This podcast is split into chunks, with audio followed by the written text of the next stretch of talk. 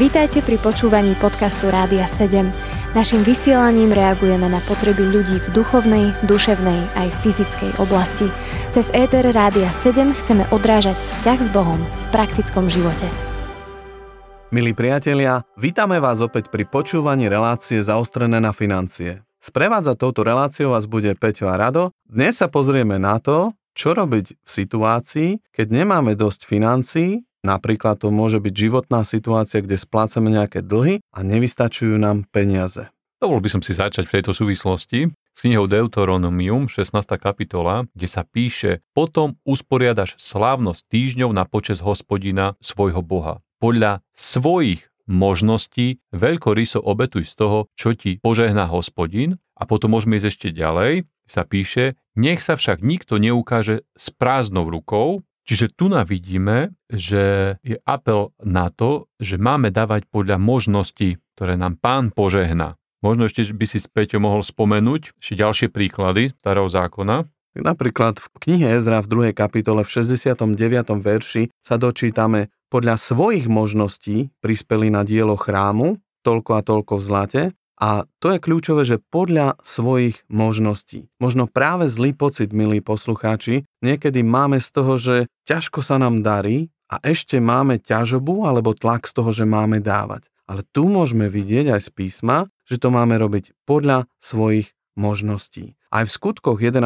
kapitole môžeme čítať, preto sa učeníci rozhodli, že každý podľa svojich možností podporí bratov žijúcich v Judsku. To znamená, v tom novom zákone to bolo podľa toho daru, ktorý Boh dal ľuďom. Dokonca ešte Pavol tak vyzýva, čo sa týka zbierky v liste Korintianom, kde píše, nech si každý z vás v prvý deň po sobote odloží, čo by mohol usporiť, aby sa zbierky nerobili vtedy, keď prídem. Čiže nás vyzýva aj k takej príprave aby sme postupne, už čo sme aj minule spomenuli, že úplne v poriadku, ak si nejakú čas, desiatku alebo čas peňazí odkladáme na budúce umiestnenie desiatku podľa toho, kde pán bude chcieť.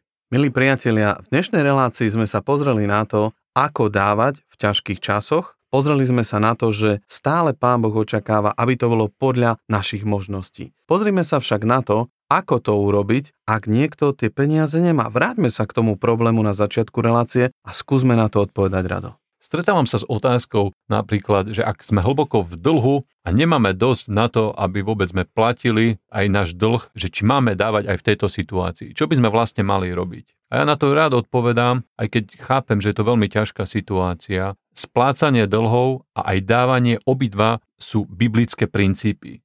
Čiže potrebujeme vyvinúť úsilie k tomu, aby sme robili obidva. Aj splácali dlhy, ale aby aj sme nezabudli na štedrosť. Aj napriek tomu, že je veľmi ťažká situácia. Vždy mi v tejto súvislosti napadá kniha Príslovy 3. kapitola, 9. verš. Úcti si hospodina zo svojho majetku a z prvotin každej úrody. Čiže inými slovami, stále z príjmu máme si ctiť Boha tým, že budeme dávať a dôverovať mu, že nám dá dosť na to, aj dostatočný príjem na to, aby sme mohli takisto aj splácať dlh. Rozumiem, čiže tak ako bol ten verš, že nech sa však nikto neukáže s prázdnou rukou prípade dávania, tak tak, milí poslucháči, by sme vždy mali byť schopní dávať niečo. Môže to byť aj veľmi málo, ale v Božích očiach stále ukazujeme ten záujem niečo dať aj v časoch, keď sprácame svoje dlhy. A už ak skutočne nastane situácia, že nijak to nevychádza, aby sme dávali, tak vždy treba zvážiť nad inými darmi, ktoré sme dostali. A to je čas napríklad.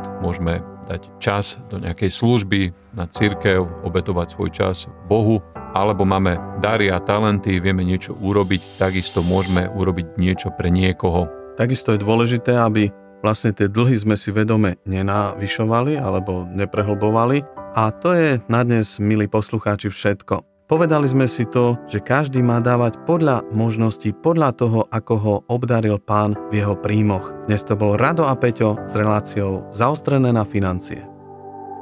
Počúvali ste podcast Rádia 7. Informácie o možnostiach podpory našej služby nájdete na radio7.sk.